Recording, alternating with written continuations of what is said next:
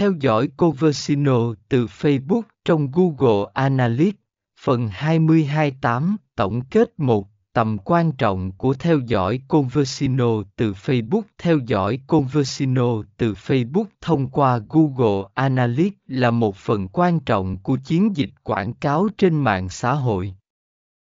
Điều này giúp bạn đo lường hiệu suất của chiến dịch, xác định nguồn gốc của Conversino và điều chỉnh chiến dịch để tối ưu hóa tỷ lệ chuyển đổi.